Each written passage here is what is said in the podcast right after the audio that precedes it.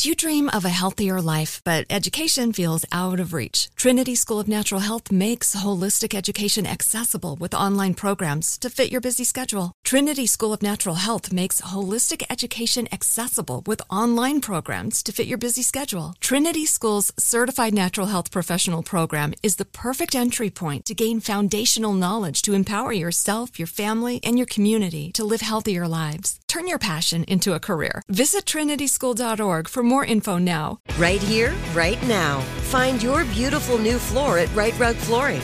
Choose from thousands of in stock styles, ready for next day installation, and all backed by the right price guarantee. Visit riterug.com. That's R I T E R U G.com today to schedule a free in home estimate or to find a location near you. 24 month financing is available with approved credit. For 90 years, we've been right here, right now.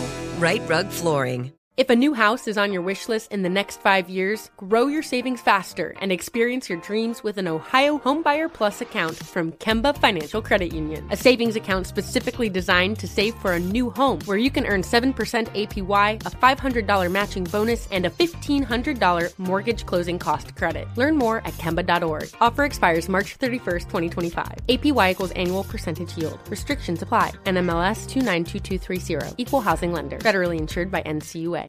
How are you going to talk about issues related to our inner weather, our interior lives? What I was really trying to do was to kind of knock this discussion off its pedestal, stop using the woo woo language, really get away from over promising, this kind of peddling of reckless hope, which I see sometimes in our $11 billion a year self help industry, to speak very simply, very clearly from the perspective of a skeptic and a screw up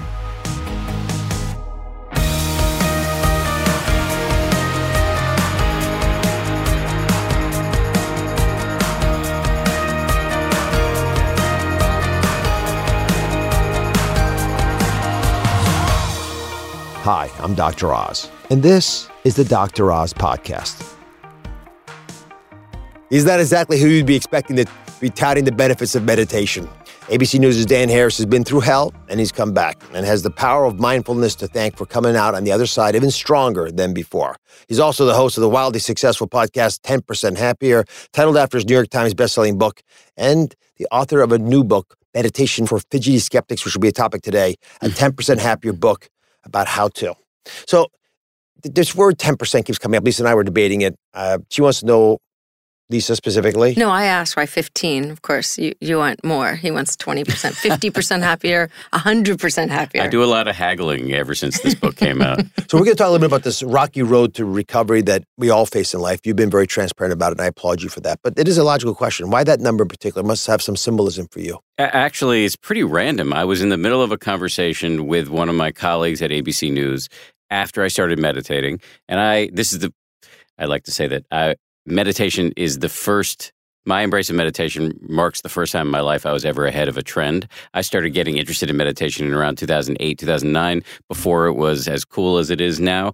And uh, I started mentioning that to some people I worked with, and uh, I was met with a lot of uh, mockery uh, because at that time meditation was viewed and still is viewed in some corners as a, a, pretty niche, strange concern. And I was talking to one of my colleagues, an old friend, uh, named Chris Sebastian, who was a senior producer at, at, Good Morning America. And she stopped me one day. And she's like, What's the deal with you and meditation? The subtext was, Why have you used to be cool? What happened to you?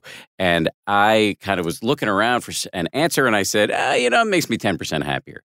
And I noticed the look on her face went from scorn to something approaching interest. And I thought, okay, that's my shtick. That's how I'm going to talk about this from now on. So let's go through where you are. I mean, you're very well respected um, within the business. Folks outside of you know of your uh, your all the wonderful things you've done hosting 2020 and weekend shows and everything, and, all, and of course be on GMA all the time, as you mentioned. Yet there were times in your life when you had fallen off the tracks. Cocaine, ecstasy. I mean, what did they do for you? You had everything. And I should point out, you're, you're, you're from Maine originally, right? Or you went to school there. I went to school in Maine, but I'm from Boston, not far away. But Northeast. The Northeast. Yes. You had a pretty good life. But people in Maine and Boston can do drugs too. Yeah, of course they can. I, I, mean, I mean, these are bucolic parts of the country yes. that have a yes. reasonable standard of living. And you, you went to Colby, is that right? Colby College. Right. good So you, went, you know, yeah. so you went to a you know great school, and you know you hit that out of the park in your career. What gives? My parents were doctors, as a matter of Yes, fact. doc- yes. parents, doctors. So what happened? Uh, I went and spent a lot of time in war zones uh, after 9 11. So I, got- I got to ABC News very young. I was 28 years old uh, in the year 2000. Very ambitious, very insecure about my lack of inexperience, my lack of experience. And uh, when 9 11 happened, I very eagerly raised my hand and said, Send me overseas. I want to cover whatever happened next. I think for a range of reasons, it partly was kind of crass ambition, uh, careerism. I think also curiosity, and then on the more on the less embarrassing side of the spectrum, I was I was very idealistic. Still, I am very idealistic about the power of journalism, and I wanted to sort of bear witness to what we were going to do. And uh, my bosses accepted my offer, and I spent a lot of time in Afghanistan, Pakistan, Israel, the West Bank, Gaza, Iraq. I was in Iraq months and months and months and months at a time. And when I came home from one trip to Iraq, I got depressed. I didn't actually know I was depressed. Uh, I was exhibiting what I now know to be some of the signature signs and symptoms. You'll be familiar with this in your practice because of your practice as a physician. I was having trouble getting out of bed. I felt like I had a low grade fever all the time. And that's when I reached. That is when I reached for uh, cocaine, which was an incredibly dumb move. I was at a party. I had never done drugs, hard drugs before, weed uh, and booze as a younger person, but not really to excess. And a friend of mine offered me some cocaine. And for the first time in my life, I said yes, because I felt like garbage. Just didn't feel good. And it made me feel better. And so I wasn't doing it all the time, but there were about 18 to 24 months where I was doing it semi regularly. And that culminated in me having a panic attack on Good Morning America because, as I later learned, I was doing enough cocaine. I wasn't high on the air, but I was doing enough cocaine that it altered my brain chemistry and made freaking out more likely. So this is a an iconic moment. You're Mhm. you're on air. You have this nervous breakdown. The, the country witnessed it. People did not know what was happening. Was that rock bottom for you? Yeah, definitely. Actually, well, I want to say yes, but actually, it was, I had a second one. Uh, so I had this first panic attack, and then I kept partying. Actually, I didn't. I knew I had had a panic attack, and I kind of lied to my bosses and got away with it. Because if you look at the video, and it's got uh, millions of views on YouTube, uh, one of the responses I get is, "Yeah, you know, it didn't look that bad. I kind of held it together. I mean, it's, it's not good, but it's not. Uh, it's not like Albert Brooks in broadcast news with flop sweat. right. And uh, so, but but there was it was people who knew you knew that oh wasn't yeah, you. it was. My mother called me right away and said, "Well, you had a panic attack." So I knew something bad had happened, but I didn't really tie it to the drugs. And then I, uh, a couple of months went by, and I had another one. And then I went to go see a shrink uh, here in New York City, who point, asked me whether I did drugs, and I said yes. And he was like, "All right, idiot, you know, mystery solved." and uh, that that's what that was rock bottom for me, and that's you know, I started to build from there. So you, go from being a war correspondent, waiting to hear what you have to say about things going on in other parts of the world that, that should scare us because you're actually there. You become the faith and spiritual correspondent. I mean, it's almost like the opposite side of the spectrum, not just geographically, but emotionally, uh, intellectually. Was that a, obviously a conscious decision? But how did you even come to that epiphany that maybe that was what you needed to do? It wasn't. Uh, I didn't come to that epiphany, and it wasn't a conscious decision on my part. It was a conscious decision on the part of a, a guy named Peter Jennings, who was Peter told you to do that. Peter took me aside. It was aside. his intervention. No, actually, uh, he had no idea any of this stuff was going on, and and he just he was interested in faith and spirituality and wanted us to cover it aggressively. And I didn't want to do that. I uh, was raised, as mentioned, in the People's Republic of Massachusetts. Yes. uh, both my parents are atheist scientists. I did have a bar mitzvah, but only for money. Um, so, right. like, I was not interested in spirituality at all. But Peter forced me to do it. And that ended up having a really positive effect on me because it's not like I embraced any faith, but I did. I saw, first of all, how ignorant I was about faith and spirituality. I made a lot of friends and saw the, and really saw the value of having a worldview that transcends your own narrow interests. For me, as a very selfish, young, self centered young man, that was pretty useful. Um, but ultimately, uh, the faith and spirituality beat led me to a writer whose name is Eckhart Tolle. Have you guys heard of him? You're smiling. Okay, so Eckhart Tolle. I met him through Oprah, actually. Okay, so early um, on, yeah. Uh, that's a that's a sentence most people don't get to utter. No, I met, it's I true. met he would come X on. through The, Oprah. he would be on the show with me. So I, I mean, I Ah. mean, I'm not on the same show, but we do two shows a day. I'd be the morning, he'd be the afternoon, so you could sort of sit back and. And talk to them. You ever run? You must. I mean, people listening. Sure it happens. to them. You run into someone you have no idea who you are. Then you feel how you realize how blessed you were that you ran into them. Yeah. Which happened to you not just with Eckhart Tolle, but we'll get to Deepak in a second as well. Yeah. So uh, one of my colleagues was a big fan of Eckhart Tolle, and she said, you know, you should read his book because he might be a good TV story for your whole faith and spirituality beat. By the way, for the uninitiated, Eckhart Tolle is a big, huge, mega best-selling self-help guru, powered in many ways by Oprah, uh, who loves his work. And I read his book, or one of his books, Which one, Power Uh, of Now or, or uh, A New Earth. A New Earth. That's actually I like. Everyone knows uh, his other book, but but I think A New Earth is his best book. I really think it's powerful. I agree with you. Yeah. Although I have to say, uh, I'm a pretty skeptical guy, and when I read that book at first, I had a I had negative reactions to much of what was in it. Like the way he talks and writes is pretty soft and fluffy for for me. I have a, just a particular idiosyncratic makeup, and some of his invoking of vibrational fields and spiritual awakenings didn't sit well with me. Um, and yet, I continued to read his book, even though I was thinking it was uh, BS. Uh, and he, though, I'm glad I did because he started to talk about a thesis about the human situation that I'm sure you're familiar with, which is that we all have a voice in our heads, that we have this inner narrator and ego, whatever you want to call it, that's just chasing us around all the time and yammering at us and has us wanting stuff or not wanting stuff, comparing ourselves to people, thinking about the past or thinking about the future to the detriment of whatever's happening right now. And when, and Tolle's argument is, as you know, when you're unaware of this nonstop conversation that you're having with yourself, it owns you. And that to me was an incredibly powerful argument because, first of all, it just struck me as intuitively true. I never heard it before, by the way. And the, and the second part was that it explained the voice, it explained my panic attack because it was the voice in my head, my ego, whatever, that sent me off to war zones without thinking about the consequences. Then I came home, I got depressed, didn't know it, and then self medicated blindly, and it all blew up in my face. So Eckhart Tolle had a huge impact on me, even though I like to make fun of him. There's lots more when we come back.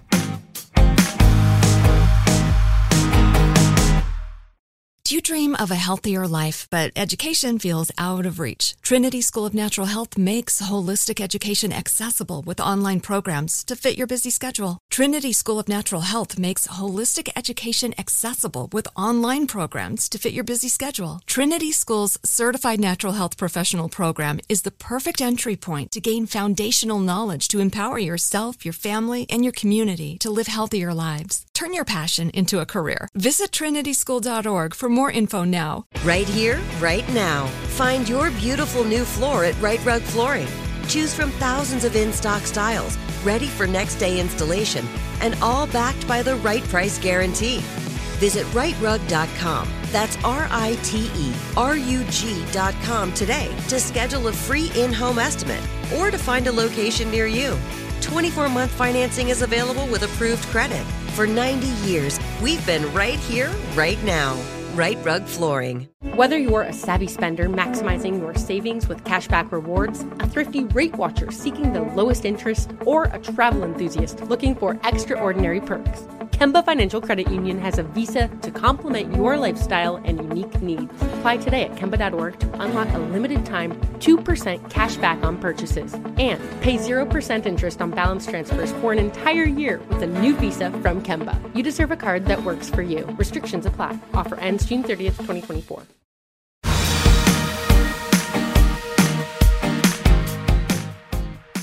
So you transitioned from Eckhart to someone that I've gotten to know pretty well, Deepak Chopra, Yeah. who influenced me a lot. I remember watching PBS specials he was doing as a medical student, and he seemed to connect the dots that I, that I needed desperate help with. Because you go, many people go into medicine, and I was in that group because we all not just because we want to help people. That's part of it, and I do believe that sincerely is a, a passion that most doctors have.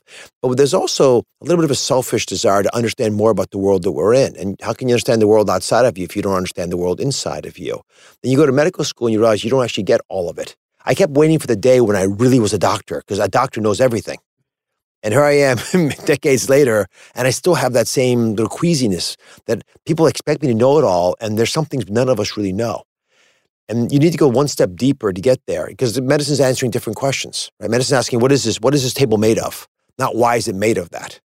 Which is what some of these deeper spiritual practices take you into. So how did how did the Deepak interaction affect you? Well, I don't know how this is going to go down in this room, but I also make fun of Deepak a little bit uh, because he has a way of talking uh, that's pretty sort of out there, and uh, sometimes uh, a, a scientist who Deepak went on to write a book with this guy, but I was moderating a debate one time and with Deepak and an atheist uh, philosopher named Sam Harris, and there were a few other people on the stage as well. No relationship. Uh, no relationship with that, but uh, Sam and I are pretty pretty tight. Um, we share a lot of the uh, sort of skeptical genes.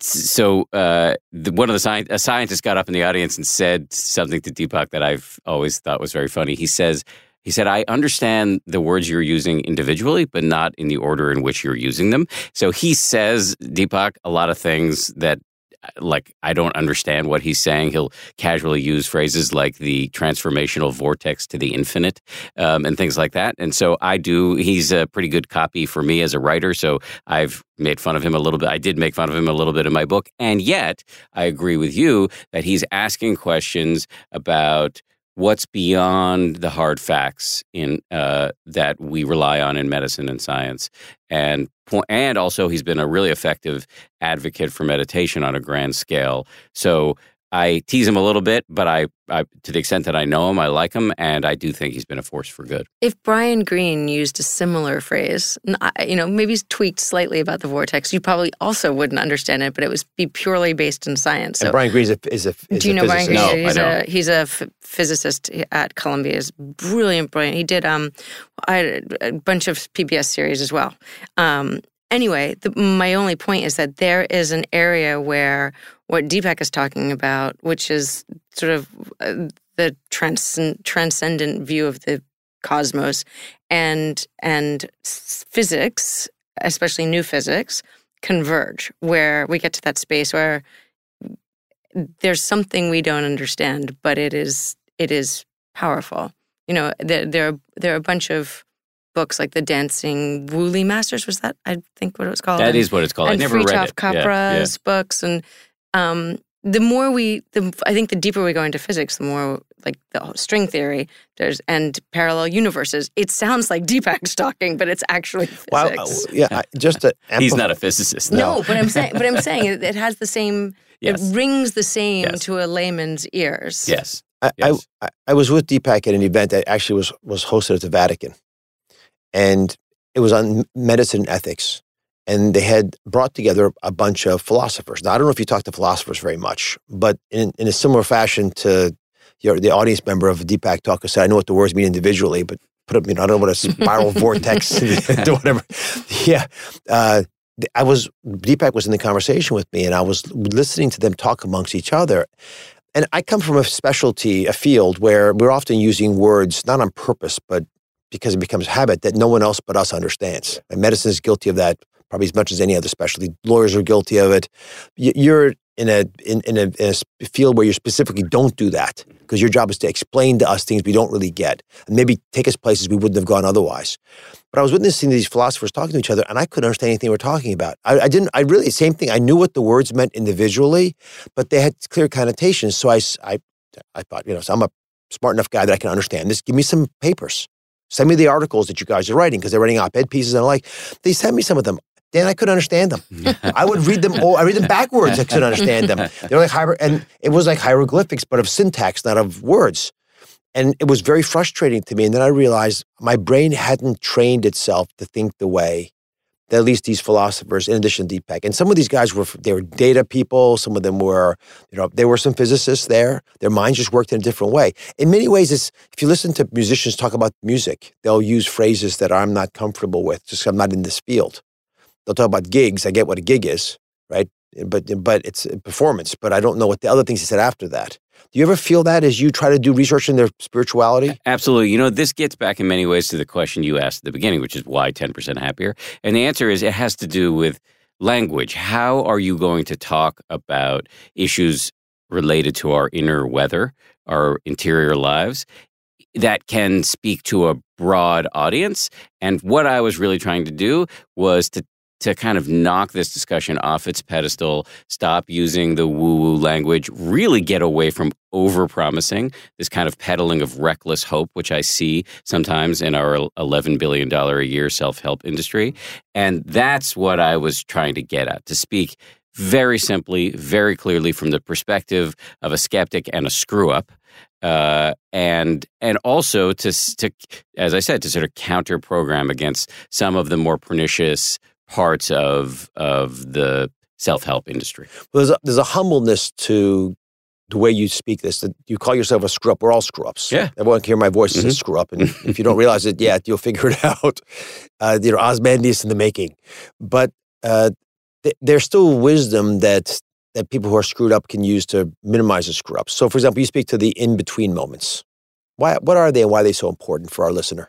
I think we live, this is not my diagnosis. Eckhart Tolle talks about this. Some guy who was alive 2,600 years before Eckhart Tolle, uh, whose name is the Buddha, talked about this too, which is that we kind of live in this, in this leaned forward state. We're just always on the hunt for the next hit of dopamine, the next latte, the next uh, appointment, the next party. We're always kind of lean forward, never quite where we are right now.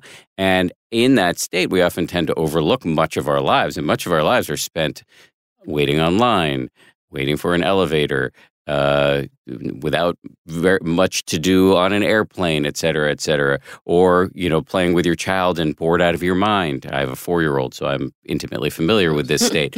Can you, however, co-opt those moments, those in-between moments, to be right where you are?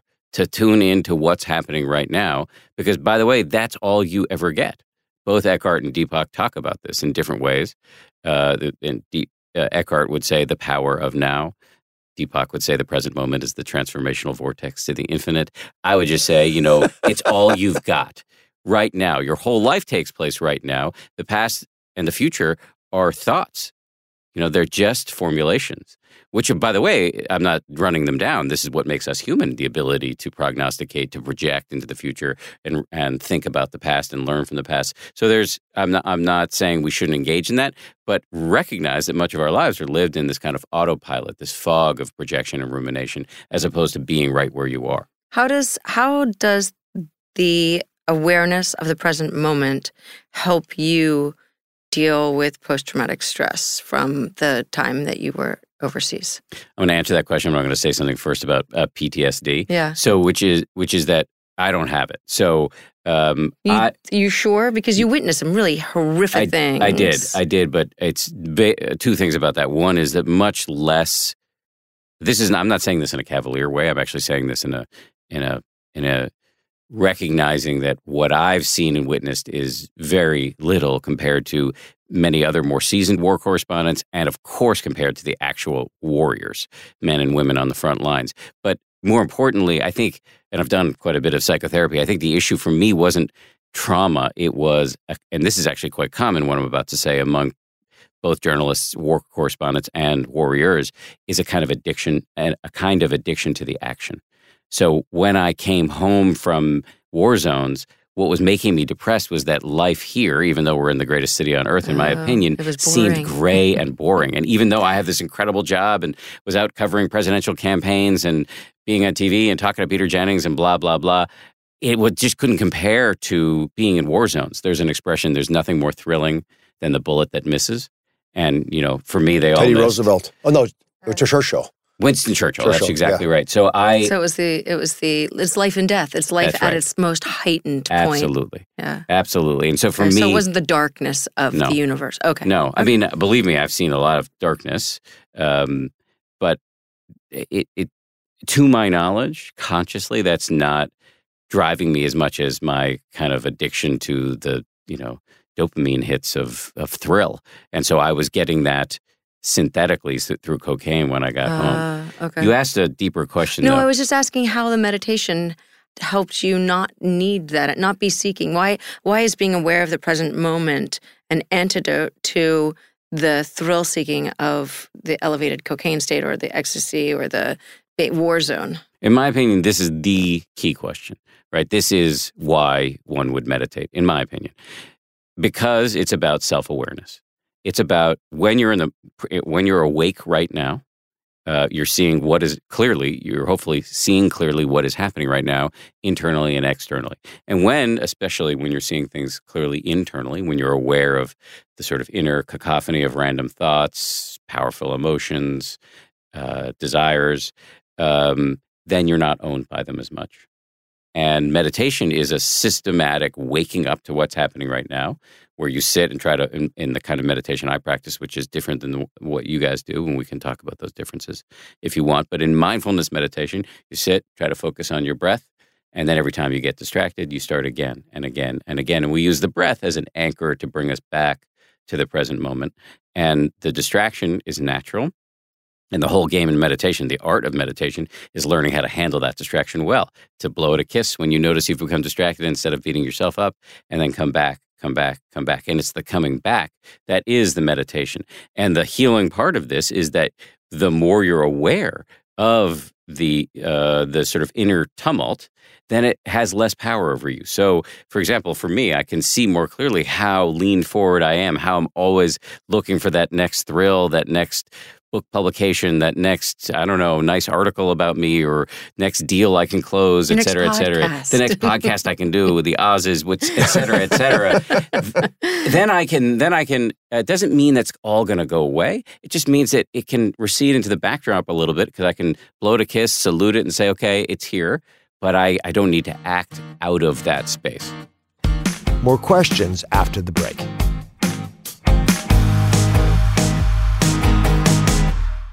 Do you dream of a healthier life, but education feels out of reach? Trinity School of Natural Health makes holistic education accessible with online programs to fit your busy schedule. Trinity School of Natural Health makes holistic education accessible with online programs to fit your busy schedule. Trinity School's Certified Natural Health Professional Program is the perfect entry point to gain foundational knowledge to empower yourself, your family, and your community to live healthier lives. Turn your passion into a career. Visit trinityschool.org for more info now. Right here, right now. Find your beautiful new floor at Rite Rug Flooring. Choose from thousands of in stock styles, ready for next day installation, and all backed by the right price guarantee. Visit riterug.com. That's R I T E R U G.com today to schedule a free in home estimate or to find a location near you. 24 month financing is available with approved credit. For 90 years, we've been right here, right now. Rite Rug Flooring. Whether you're a savvy spender maximizing your savings with cashback rewards, a thrifty rate watcher seeking the lowest interest, or a travel enthusiast looking for extraordinary perks, Kemba Financial Credit Union has a visa to complement your lifestyle and unique needs. Apply today at Kemba.org to unlock a limited time 2% cash back on purchases and pay 0% interest on balance transfers for an entire year with a new visa from Kemba. You deserve a card that works for you. Restrictions apply. Offer ends June 30th, 2024.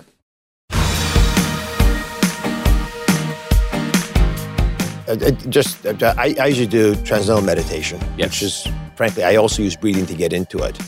And then there's a mantra that I learned, but I, I actually, I could easily find myself doing mindfulness meditation, which I, you know, Jon Kabat-Zinn had worked me at, with me on years ago when I was trying to figure out this all out. I actually got introduced this from Lisa's parents, Hmm.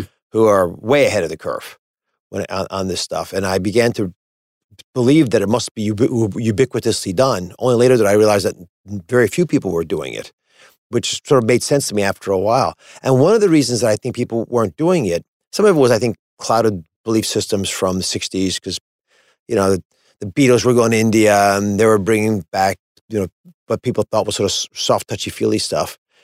But there's also the belief that you would lose your edge if you Mhm. meditated. Mhm. What do you say to those folks? I would say, well, I have a bunch of things to say to people who are worried about losing their edge because of meditation. One is look at the people who are doing it these days. It's all over corporate C suites. You know, you got senior executives doing it. You've got uh, elite entertainers from Katy Perry, Lena Dunham, the lead singer of Weezer, 50 Cent, meditating. You've got the U.S. Marines and the U.S. Army spending tens of millions of dollars to research whether it can make troops who are less emotionally reactive in the field, making better decisions in the field, and then more resilient when they come home in the face of what has become a scourge of PTSD. And those research results are really interesting and, and compelling. You've got scientists doing it, lawyers doing it, you've got teachers doing it, they're doing it in prison, they're doing it in schools. It's happening all over the place. These are not with the exception perhaps of prison, these are not low performing, low functioning human beings. These are highly effective uh, people who have not lost their edge. Uh, you're going to tell the CEO of Twitter, whatever you think of Twitter, that you know that he's a slouch. I think he's a CEO of two companies at once.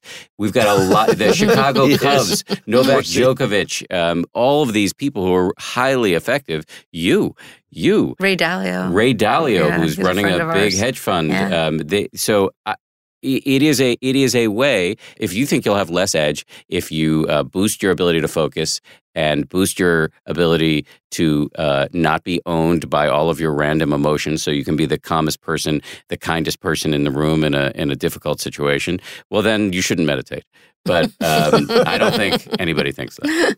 I, I'm going to take a, a quick segue, if you don't mind, because meditation to me has provided a remarkably important tool to get past stuff I'm saying to myself that often blocks my creativity. So it helps me work harder than I normally would be able to work, probably because I can focus better, but also I can work smarter. And these, you know, imagine vessels that we each have in our lives, and we've got to fill them with whatever fluid we use. It's a metaphor that a friend of Lisa's uh, and mine gave me. He's a Buddhist, American but Buddhist, and he think he's right. And we use different fluids. And meditation, I think, for some people, allows them to fill the vessels in a different way. And Meditative practices are found in much of our mythology, in much of our religion. What do you think about some of these concepts and how they might actually intertwine with more organized ways in which we study the world around us through spiritual practices in particular? You know, I, I, where I'm sort of, and where I'm going to take this, and I don't know if this is at all what you were intending, so I apologize in advance if I'm taking this in a different direction, which is that I think a lot of people, you were talking before about the Beatles studying meditation. The Maharaja, yes, right. the Maharishi, Mahesh Yogi, et cetera, et cetera, and and how meditation is kind of seen as this fuzzy, uh, fluffy thing in an era that's increasingly secular now. Um, I actually think, um, while uh, as I said before, that I'm, I think I might have used the term atheist, but I'm more of an agnostic, a sort of respectful agnostic. I don't know. I don't take a view on issues, uh, metaphysical issues. But I do think in an era where we're seeing less um, attend sort of lower attendance at organized religious events and more sort of a cafeteria spirituality out there. I do think that meditation can play an incredibly positive role because people are looking for meaning. This is why they go to Soul Cycle. This is why they go to CrossFit. You know, people are out there looking for meaning. There's an increased sort of skepticism and maybe cynicism about organized religion, perhaps for good reason, given some of the scandals we've seen. And uh, I do think that meditation is some is a very hopeful sign in an increasingly acrimonious uh, society. But just to add to that, meditation is is a part of most religion. It is right. If yes. you, I mean, I, yes. when I sit in a church service, and we, you know, we'll go with, with Lisa's family to, to, to the beautiful cathedral where they live, and you sit in there, and it's it's wonderful to hear people singing. I don't even care what they're singing. It's just the thought of all these voices in unison saying phrases that are uh, that have a melody to them and are uplifting is wonderful. And I think in Kabbalah Judaism, uh, Sufi Islam, which is you know my uh, was in the town where my father grew up, uh, you know, certainly in, in the Eastern religions, it's, it's, it's more explicitly stated. It does seem like meditative practices and ways of getting there are hardwired into us. Absolutely. And it's so incredible that you see these meditative practices popping up in faiths that came about in cultures that were not in any way connected by space and time right? So you've got the shamans in the in in the rainforests of Brazil doing these shamanic practices, often involving uh, plants that were meditative uh, and try, they're trying to transcend the ego and reach for spiritual enlightenment. You have, meanwhile, in your dad's hometown, Sufi um, uh, Islam's Konya. Uh, yeah. Su- Sufi Muslims dancing in circles. They're called whirling dervishes. That's where that term comes it's from. a trance and, state, and that gets you into a trance state, which is meant to transcend the the workaday ego and put you into a, a, a different state. You see the Desert Fathers in uh, Christianity. What are the rosary beads if not a way to to f- focus the mind? You see this in Kabbalah Judaism. You see it, of course, as you said explicitly in uh, Judaism, in uh, Buddhism, and Hinduism. And so, how? Why did we? Why did we come to this? Because, as you said, we're hardwired uh, something in us sees that the daily discursive mind trips us up, and there needs to be a way to get out of our own way. One final uh, parameditation question. Mm-hmm. There's been a lot of medical uh, debate of late about hallucinogens. And Wilson, one of the, you know, the founder of AA, actually stopped drinking because of some probably hallucinogen induced uh, trance or state that he achieved in the early 30s. And he tried to introduce LSD to Alcoholics Anonymous for most of his adult life. And now we're seeing a rebirth of some of this interest. Ketamine just got approved for um, depressive states and PTSD approvals coming up. Uh, you know, uh, microdosing of LSD is used a lot in Silicon Valley. For example, people say it gives them creativity. Uh, I know that magic mushroom, psilocybin, um, is being used clinically now in you know for addict- management of addictions, of alcoholism, uh, uh, opiates, as, as, well as um, some of the more uh, important psychiatric issues. Anxiety in the face yeah. of chronic illness. These are shortcuts, I think. I don't know, but I think they're shortcuts to what you might get th- through a life of meditation. Thoughts on and the shamans you mentioned in Amazon, they would mm-hmm. use ayahuasca. They would use yes. it normally. Yes. They, just to be clear, they would use it. and then they would explain what they saw to their practitioners, but they would probably use it for people who are having issues as well. So, appropriately supervised, could these play a role? I am I want to issue the caveat that this is just one guy speaking who's semi-informed. Um, I'm really intrigued by this. And I think we are starting to see a lot of evidence that this can. I've had a lot of folks on my podcast come in to talk about this.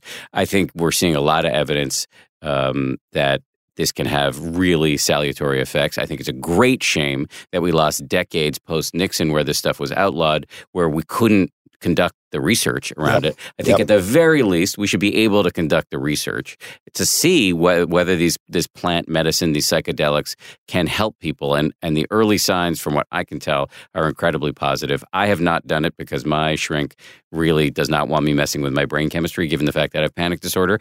But if were that not the case, I would have done it.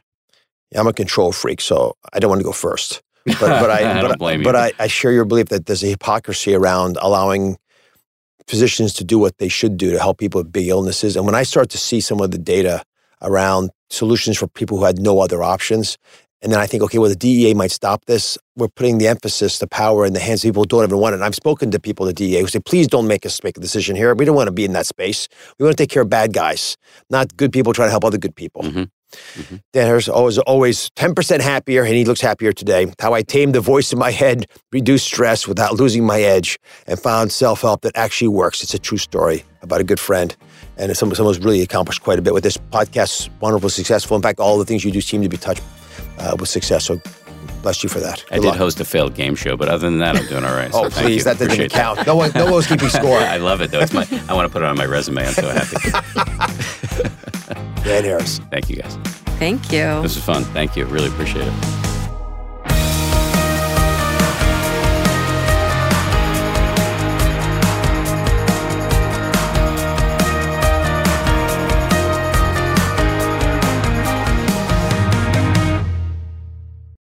Do you dream of a healthier life, but education feels out of reach? Trinity School of Natural Health makes holistic education accessible with online programs to fit your busy schedule. Trinity School of Natural Health makes holistic education accessible with online programs to fit your busy schedule. Trinity School's Certified Natural Health Professional Program is the perfect entry point to gain foundational knowledge to empower yourself, your family, and your community to live healthier lives. Turn your passion into a career. Visit trinityschool.org for more info now. Right here, right now. Find your beautiful new floor at Rite Rug Flooring. Choose from thousands of in stock styles, ready for next day installation, and all backed by the right price guarantee. Visit riterug.com. That's R I T E R U G.com today to schedule a free in home estimate or to find a location near you. 24 month financing is available with approved credit. For 90 years, we've been right here, right now. Rite Rug Flooring. Whether you're a savvy spender maximizing your savings with cashback rewards, a thrifty rate watcher seeking the lowest interest, or a travel enthusiast looking for extraordinary perks, Kemba Financial Credit Union has a visa to complement your lifestyle and unique needs. Apply today at Kemba.org to unlock a limited time 2% cash back on purchases and pay 0% interest on balance transfers for an entire year with a new visa from Kemba. You deserve a card that works for you. Restrictions apply. Offer ends June 30th, 2024.